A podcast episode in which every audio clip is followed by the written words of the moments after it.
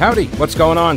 Thanks so much for listening to the podcast. It is heard live every day, by the way, from noon until 3 on WBT Radio in Charlotte. And if you want exclusive content, invitations to events, the weekly live stream, my daily show prep with links, become a patron. Go to thepetecalendarshow.com.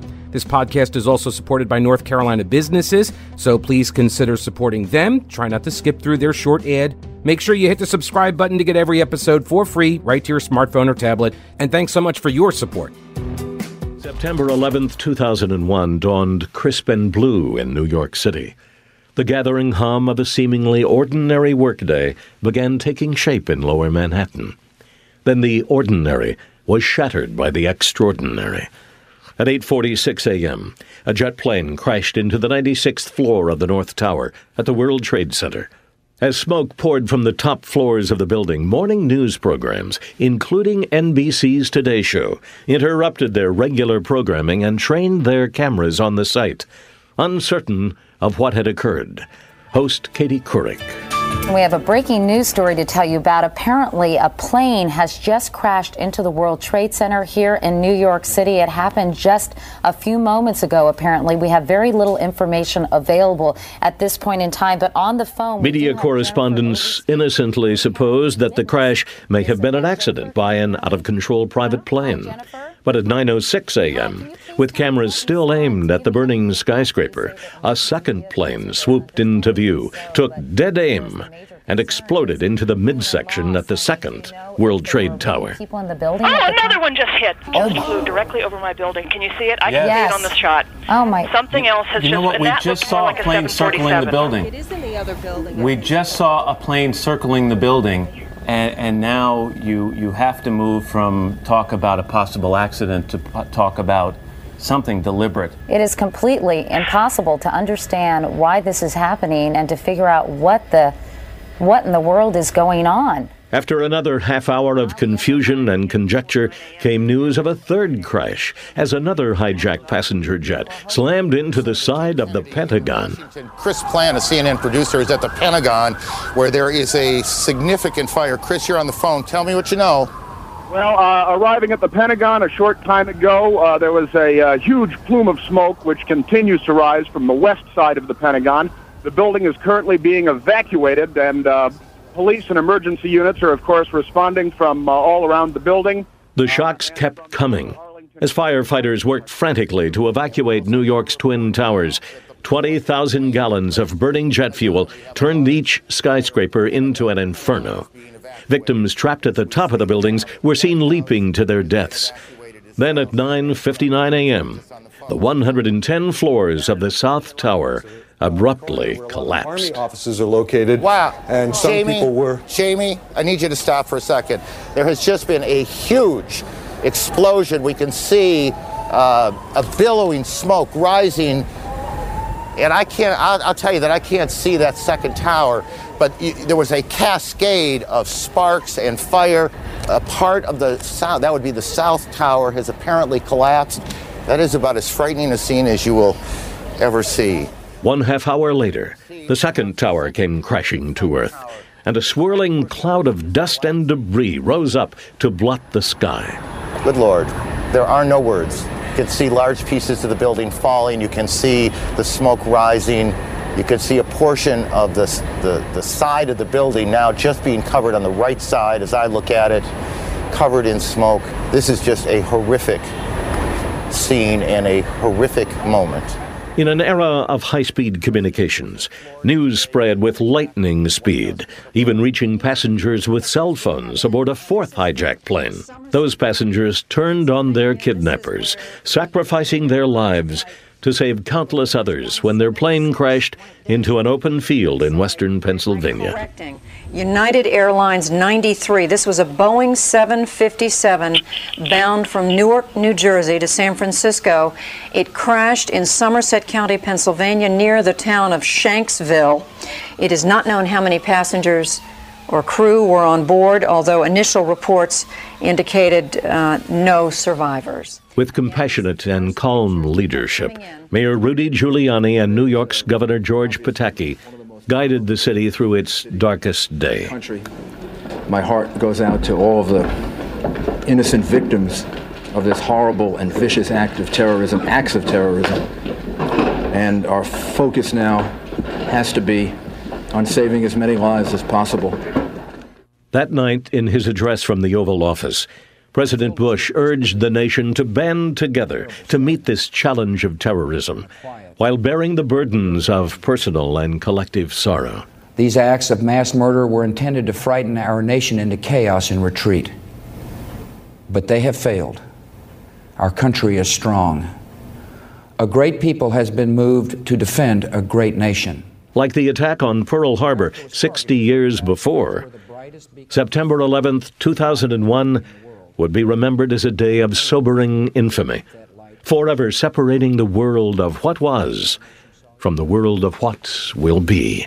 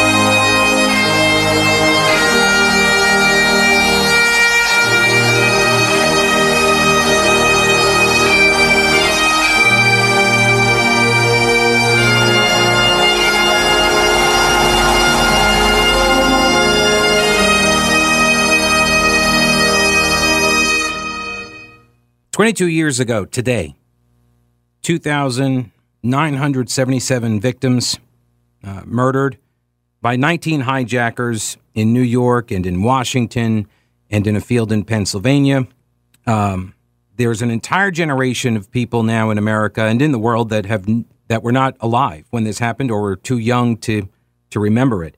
So for those of us who were around 22 years ago and do have memories of it, and one of the phrases that we heard in the immediate aftermath was never forget. I kind of sometimes feel like we have, haven't we? Hey, so real quick, hurricane season is here, and this is your reminder to check your emergency supplies. You should have a 3-day supply of food, water, and medicines, minimum. And Carolina Readiness Supply can help you get started or expand your supply. Food, water purifiers, lighting, tools, first aid kits, instructional materials, camping and hiking supplies too, because being prepared is just smart. Carolina Readiness Supply has 2,000 square feet of supplies and educational materials that you can use for any kind of emergency. Whether you're an experienced prepper or you have no clue what you're doing, or maybe you're somewhere in between, Carolina Readiness Supply can help you. In Waynesville and always at CarolinaReadiness.com. Veteran-owned Carolina Readiness Supply. Will you be ready when the lights go out? It's the 22nd anniversary, and for 21 years, I've been doing these types of topics on mostly WBT. There was a brief timeout period where I was doing them up in Asheville as well. But I was here working in the WBT newsroom on September 11, 2001, although I had given my notice. I tendered my resignation at that time. I gave him a month. I said I would work through the end of September while they found a replacement for me. And I got my insurance license. I was going to go sell life and health insurance with a friend of mine who had gotten me an inn at a company to start at the ground floor.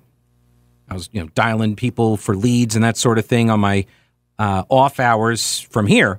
And mainly I saw no room for advancement for me in the newsroom. And I had gone through my first review or something, and they were like, you're not going to get more than like a 2% raise ever, 3% ever.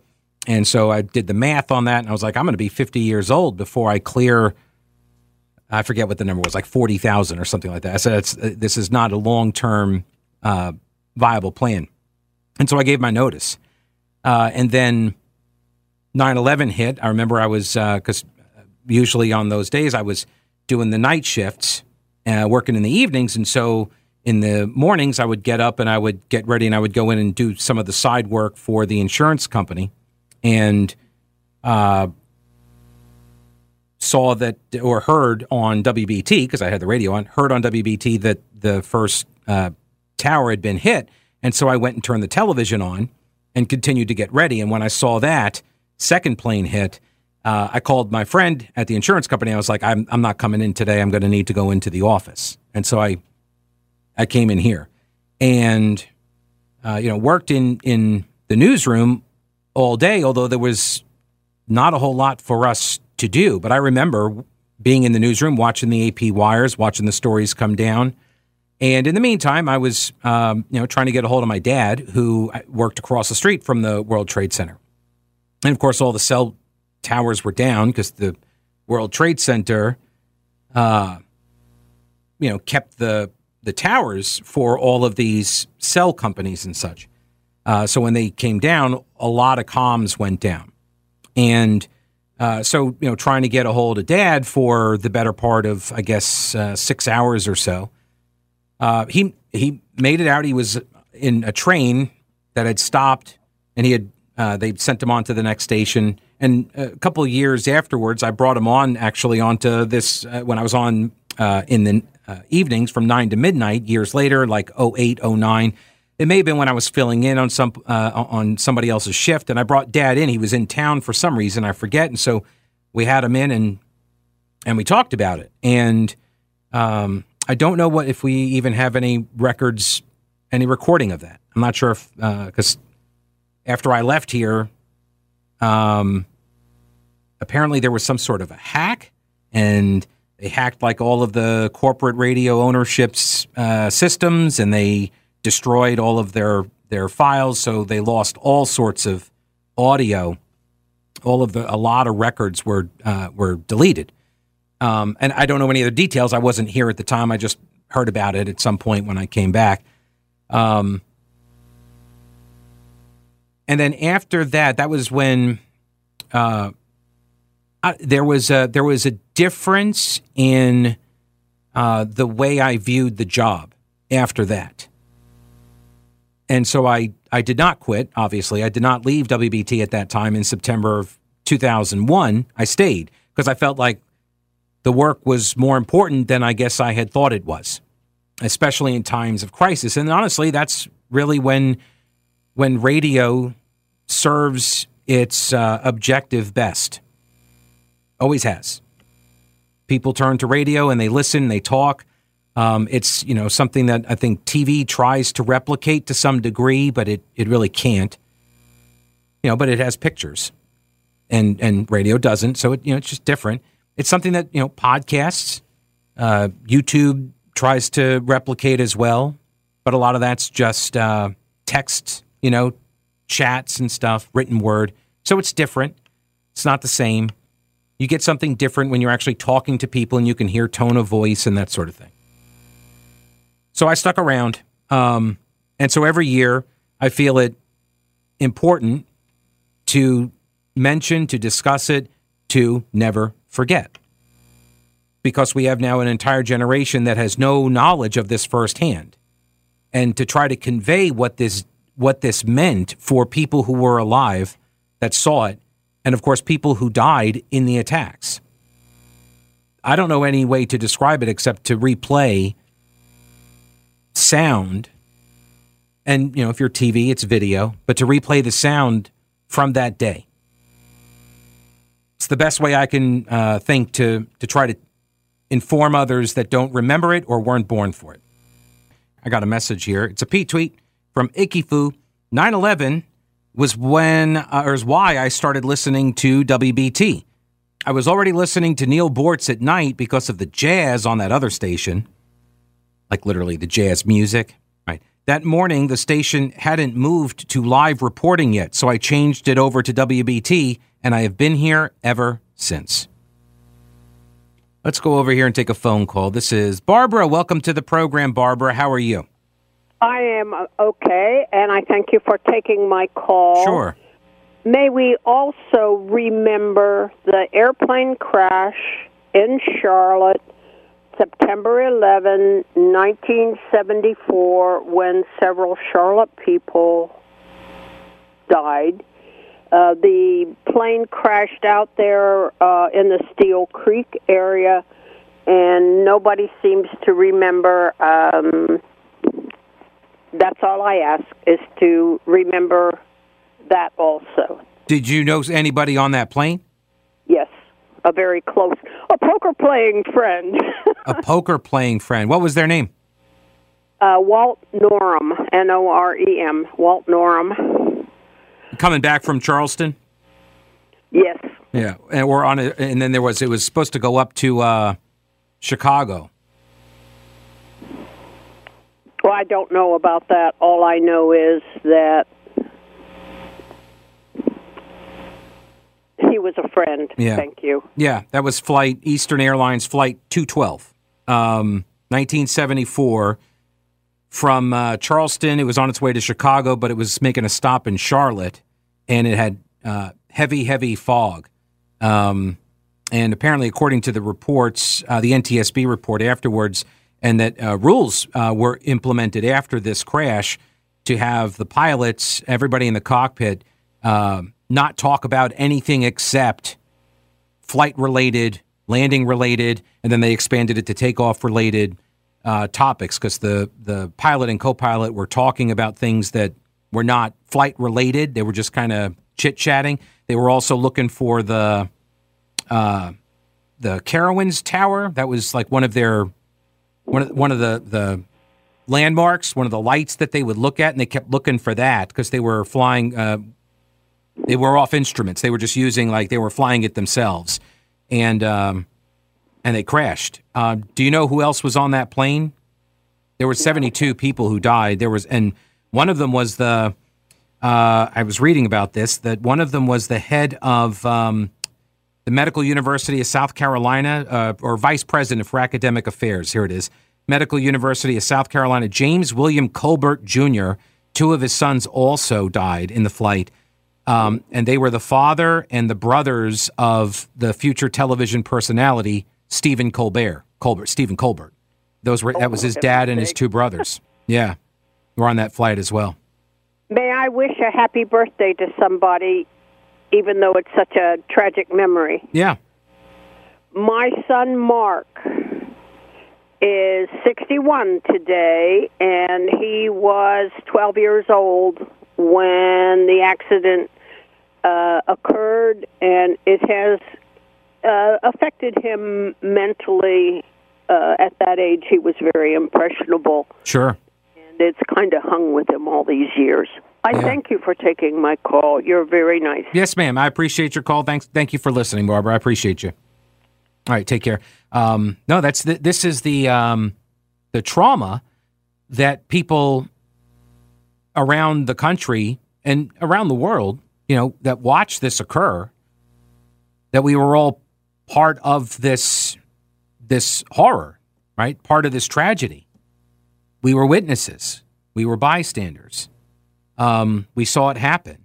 And in the days after, I know a lot of people, you know, talk about Glenn Beck did an entire event organized around the day after 9/12. I think he called it the 9/12 Project or something like that. And the point of it was that in the immediate aftermath, in fact, even before the day after, it was on 9/11 itself. I remember the video of people lining up around the corners for to give blood, to go donate blood. All of the people that were they went down to Ground Zero at the World Trade Center site. They went to the Pentagon. They went out to the fields. They tried to help, and And so that's one of the things that I learned as well, which is in the face of evil. And you see this tragedy, you see these things occur.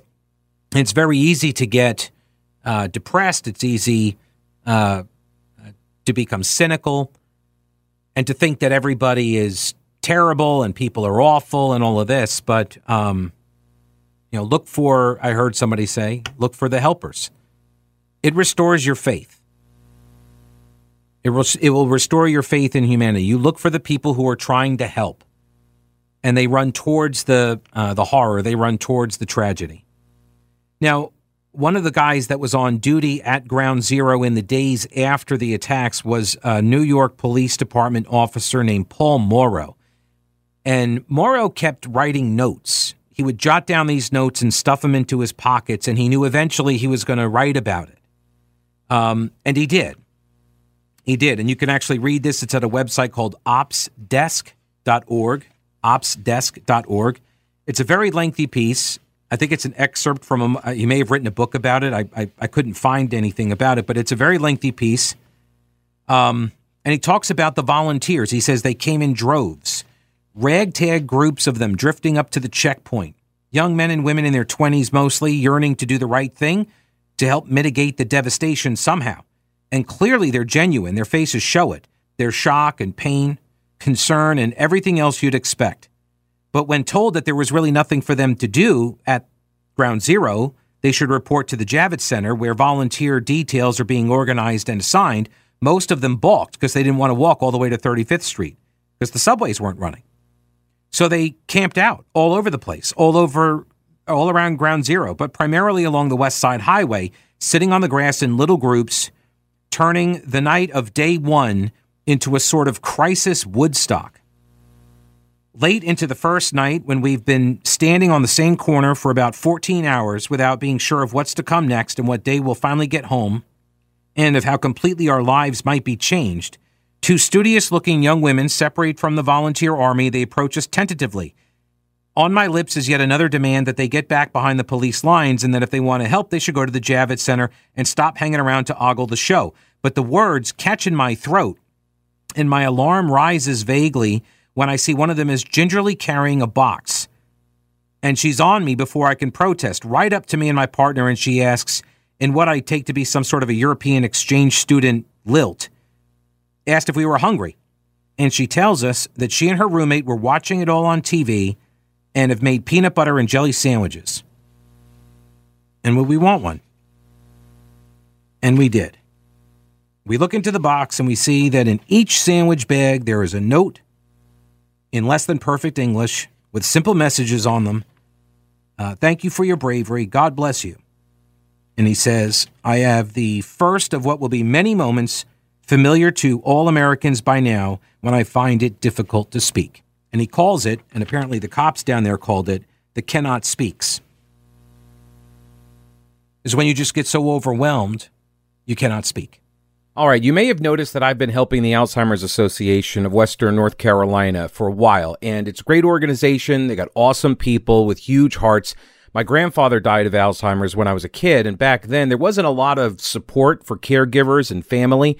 Now, things are different today thanks to the work of the Alzheimer's Association. It's why I support them. Every year we do a series of walks all over the country. There are a bunch in the Carolinas. You can go to alz.org/walk for a walk to end Alzheimer's near you. This month, there are walks in Hendersonville, Rock Hill, Mooresville, Greenville. And in October, we got Charlotte, Gastonia, Asheville, Kannapolis, Hickory, and Spartanburg. Go to alz.org for all of the dates and locations. We're closer than ever to stopping Alzheimer's, and we're asking if you can help us get there. Will you walk with me for a different future, for families? For more time, for treatments, this is why we walk. You can hear firefighters that are still trapped, crying. People walking around like ghosts. Weeping, wandering, dazed. America was targeted for attack because we're the brightest beacon for freedom. And no one will keep that light from shining.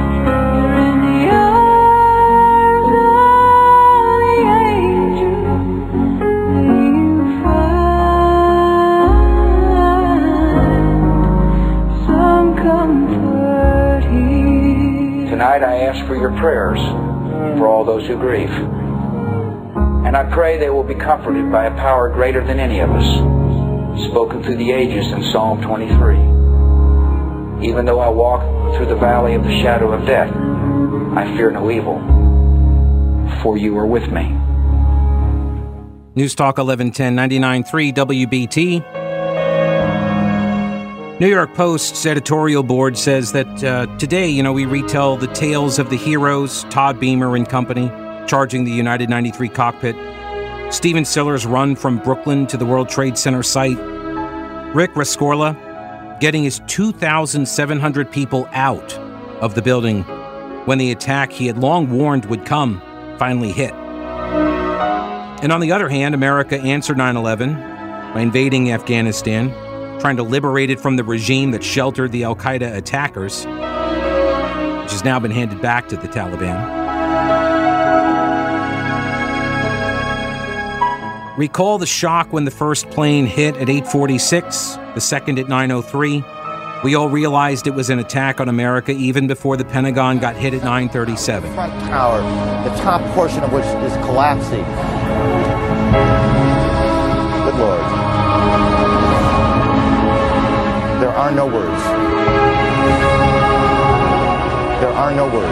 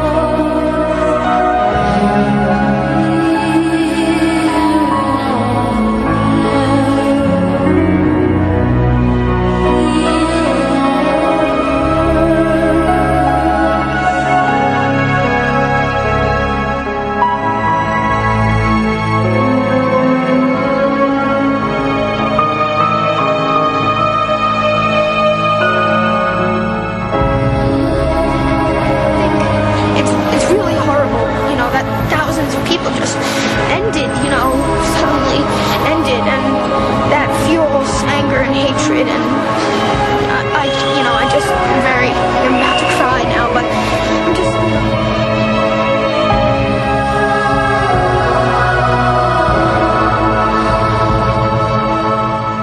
So don't forget how the nation united in sorrow and shock and resolution. And for all of our divisions, we are truly one people. And for those who cannot remember, we ask that you learn.